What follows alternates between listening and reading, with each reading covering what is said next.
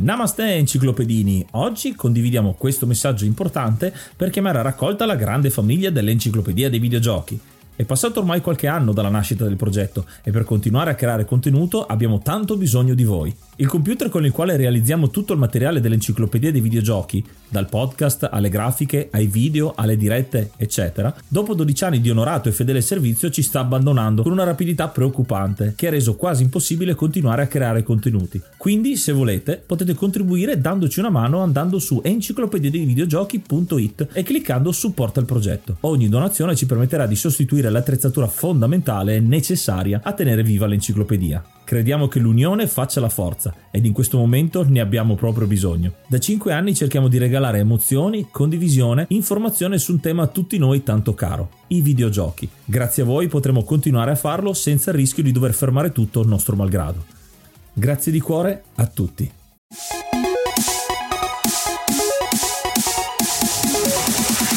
Enciclopedia dei videogiochi presenta gli imperdibili del Sega Saturn. Oh, ed eccoci qua a parlare di un'altra console, purtroppo a noi sconosciuta, nel senso che l'abbiamo recuperata solo successivamente, ma che presenta dei titoli uno meglio dell'altro. Ce ne sono tantissimi da recuperare per il Saturn, è una console che meriterebbe maggior risalto come cerchiamo di fare con questa serie, dove andiamo a prendere, a scovare quelli che sono gemme nascoste o comunque giochi meno conosciuti per portarli alla luce. Se volete aiutarci in questa impresa potete mandarci un vocale direttamente su enciclopedia di videogiochi.it consigliandoci i vostri giochi preferiti per Saturn. E cominciamo subito quindi.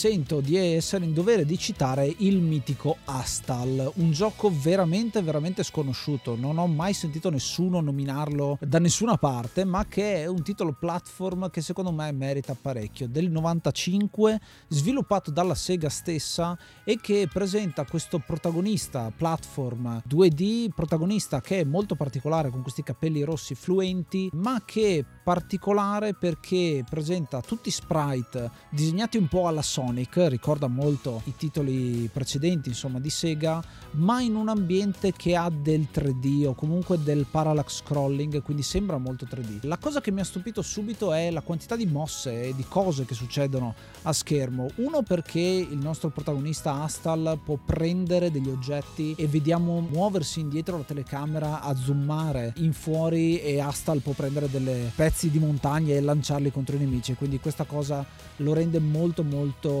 interessante, ma non solo, perché ci sono anche degli elementi di storia, livello dopo livello, che ci vengono incontro. Ad esempio, a un certo punto troveremo dei nemici che ci lanciano delle frecce da lontano e dovremo superare una sezione evitando le frecce.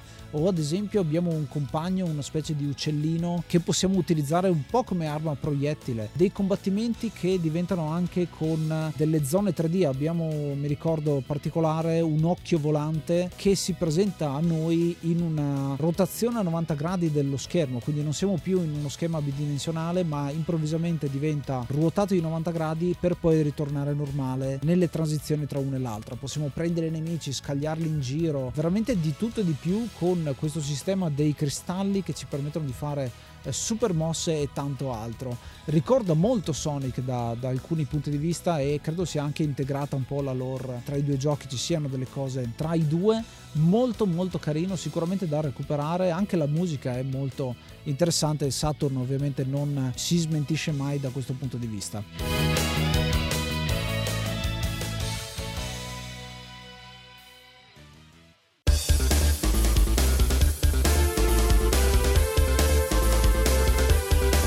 Gioco che sicuramente non può mancare nella libreria di ogni possessore di Sega Saturn è Waku Waku 7, un picchiaduro a incontri del 1996 sviluppato da Sunsoft. Questo picchiaduro è riuscito a ritagliarsi un suo spazio nel possente mondo dei picchiaduro, soprattutto della metà degli anni 90, grazie alla sua vivacia e ai suoi colori molto forti. E soprattutto una particolarità forse fondamentale per questo gioco sono le molteplici citazioni illustrazioni che vengono fatte e che sono servite da ispirazione per la creazione di questo gioco, a partire dalla trama. Waku Waku 7 infatti è una storia simile a quella del classico Dragon Ball con queste sette sfere che una volta riunite concederanno al loro possessore di esprimere un desiderio, come succedeva con le sfere del drago appunto in Dragon Ball e ogni personaggio selezionabile ha una sfera di vario colore, sono i sette colori dell'arcobaleno e quindi questo torneo, tra virgolette, il motivo per questo picchiaduro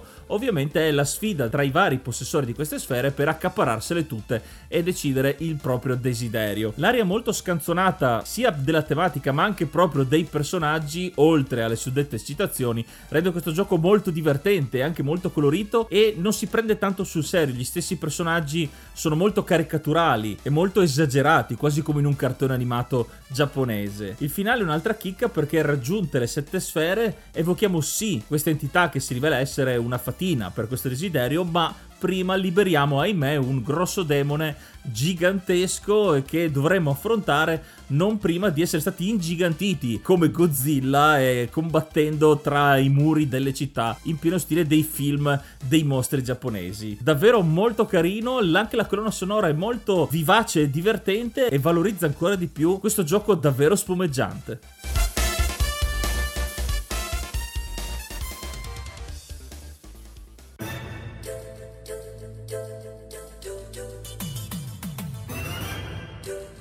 Il secondo titolo di cui vi voglio parlare è un gioco che magari è conosciuto di più perché conosciuto è il suo autore. Infatti stiamo parlando di Police Notes di Hideo Kojima, uno dei titoli iniziali prima di creare Metal Gear eh, Solid. In realtà Metal Gear l'aveva già pubblicato, ma ovviamente stiamo parlando di Konami, stiamo parlando di un'avventura grafica un po' sullo stile di quello che è stato fatto con Snatcher, di cui abbiamo parlato nell'enciclopedia, con un titolo uscito inizialmente su NEC PC 9821, 9801 in realtà e 3DO Interactive, poi è stata fatta una versione per PlayStation e la versione per Sega Saturn che forse è quella riuscita meglio del 96. Si tratta di un'avventura grafica slash graphic novel si potrebbe dire anche con diversi remake appunto di cui il Saturn è la versione migliore secondo me con tanto di doppiaggio completamente in inglese molto molto interessante. Ci sono notevoli citazioni nella trama dove il nostro protagonista Jonathan Ingram che è un ex membro di questa squadra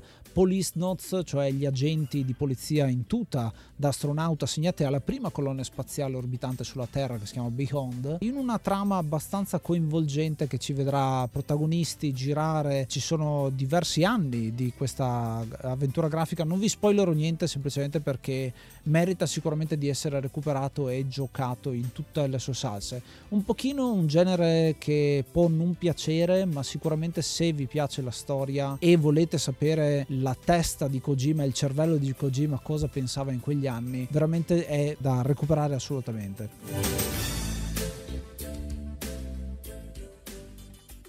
Aggiorniamo l'elenco per marzo, ringraziamo l'hard mod Cry King e i normal mod Don Kazim, Pago, Rick Hunter, Growl, Lobby Frontali, D-Chan, Blackworm, Stormbringer, Baby Beats Belzebrew e da Twitch, Inkbastard, Vanax Abadium, Rick95 e Noobsweek. Se vuoi entrare a far parte dei mecenate e godere di tanti bei regalini, puoi farlo in due maniere andando su Kofi tramite enciclopedia dei videogiochi.it cliccando su supporta questo progetto e poi hai tutte le istruzioni oppure direttamente abbonandoti a Twitch tramite Prime o no avrai diritto a guardarti un po' di roba dietro le quinte e tante altre piccole cosucce che vedrai direttamente su Kofi.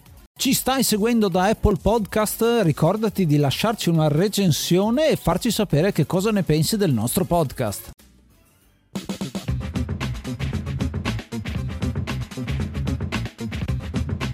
Un altro gioco davvero divertente che non si prende sul serio è Three Dirty Dwarfs, un gioco sempre del 96 sviluppato da Paulusa Interactive e pubblicato dalla Sega. È un picchiaduro a scorrimento, un classico beat'em up con grafica che sembra uscita proprio dai cartoni animati e questo connubio col mondo dei cartoni animati lo abbiamo già nelle cutscene, anche nell'intro, che sembra proprio una puntata, un episodio di un cartone che ci introduce alla storia, che vede dei giovani bambini giocare attorno a un tavolo a giochi di ruolo, quindi una componente nerd già all'inizio, ma vediamo che questi bambini sono prigionieri dell'esercito perché in realtà erano stati creati geneticamente come dei super soldati ed invece si sono dimostrati dei piccoli geni e per passare il tempo si dedicano a questo gioco da tavolo, gioco di ruolo. Ma concentrandosi subito sulla surrealità di questo titolo, questi tre nani barbari in realtà riescono a uscire grazie proprio alle giocate dei bambini a uscire dal gioco ed arrivare nel mondo reale con l'obiettivo di salvare questi bambini. Quindi è un concetto che rompe la quarta parete all'interno di un gioco. E la trovo molto interessante per poi tutto lo svolgimento. Il che è un classico picchiaduro, quindi la, il gameplay è molto basilare. Ci sono questi barbari che hanno perso le loro armature medievali e precipitando in un negozio sportivo si vestono molto anni 90 anche qui con uh, tutte attrezzature sportive, elmetti da football, mazze da baseball,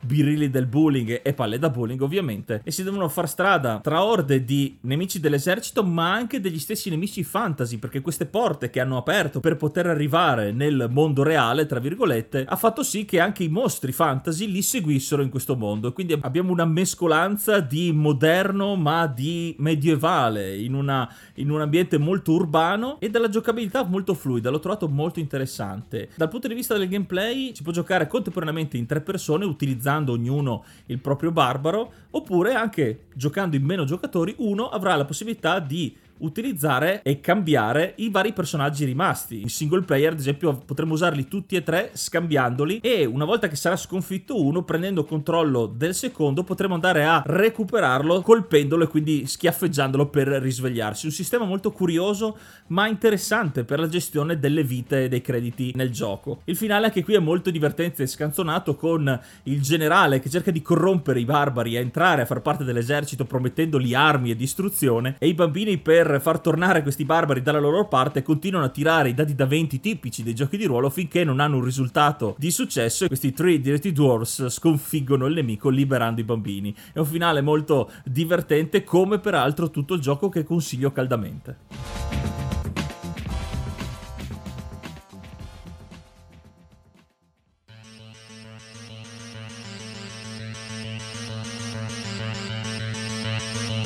Chiudo con un altro titolo molto molto interessante, è una riedizione, un seguito, chiamatelo un po' come volete, stiamo parlando di Tempest 2000, lo sparatutto classicissimo che tutti conoscono, riedito in tantissime salse, qui viene trattato in una versione che è uscita su Jaguar, MS-DOS, PlayStation, Saturn e Macintosh.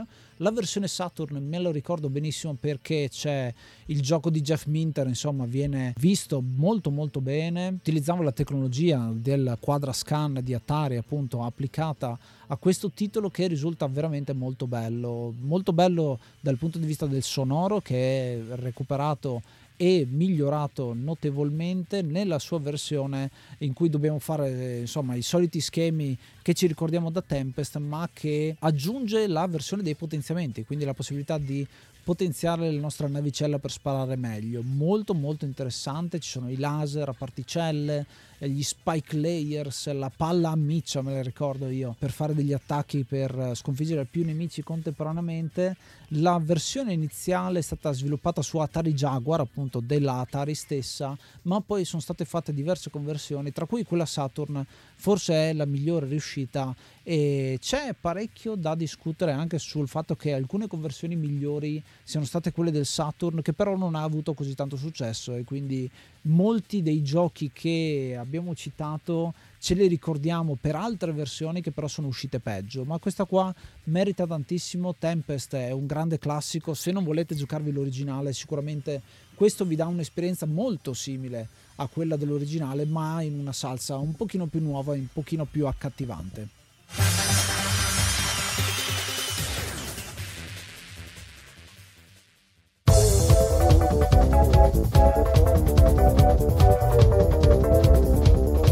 Un ultimo gioco che davvero non può mancare nella libreria del Sega Saturn è Guardian Heroes, forse uno dei giochi più famosi di questa console, un gioco del 96 come gli altri giochi che ho proposto in questo editoriale è sviluppato da Treasure e pubblicato sempre da Sega. È un picchiaduro a scorrimento con elementi RPG gli stessi sviluppatori lo chiamano un fighting RPG dalle molte idee innovative. Una su tutte, forse quello che lo differenzia maggiormente dai picchiaduro a scorrimento degli anni 90, ma anche in generale, è il sistema a tre profondità, un po' come succede anche nei primi giochi di Fatal Fury, dove ci si poteva spostare dal primo piano al background e fare gli attacchi passando da una parte all'altra. In questo caso ne abbiamo tre, abbiamo il primissimo piano, la parte centrale e quella nello sfondo e spostandoci vari, nei vari livelli potremo evitare attacchi e contrattaccare con grande efficacia. Questo gioco ha molta influenza dai cartoni animati giapponesi, gli anime giapponesi, lo si vede anche dall'intro che sembra proprio una sigla classica da cartone animato e anche la storia per quanto basilare è molto interessante perché dopo una parte iniziale, dopo la prima missione uguale per tutti i personaggi, il gioco ci metterà a disposizione delle scelte multiple. Potremo scegliere come succedeva nei giochi ad esempio di Dungeons and Dragons, Tower of Doom e Shadows of Over Mistara, potremo scegliere i nostri itinerari ma anche alcune possibilità fondamentali che sbloccheranno i molti finali alternativi che ha questo gioco. Potremo schierarci tra parti diverse della grande guerra che fa da storia principale del gioco e potremo sconfiggere alcuni nemici piuttosto che altri e boss più o meno importanti e segreti che ci aiuteranno a espandere ancora di più la storia e la lore di questo gioco che ha davvero davvero tantissimo materiale ed è per questo che ha anche una giocabilità estremamente longeva perché non solo cambia in base al personaggio che abbiamo, ma anche proprio alle scelte che faremo. Un gioco davvero interessante che sicuramente intratterrà chiunque per un sacco di tempo. Tutto questo anche accompagnato da una colonna sonora meravigliosa, degna di qualsiasi RPG blasonato, davvero un prodotto a tutto tondo con idee molto creative che sicuramente divertiranno per un sacco di tempo.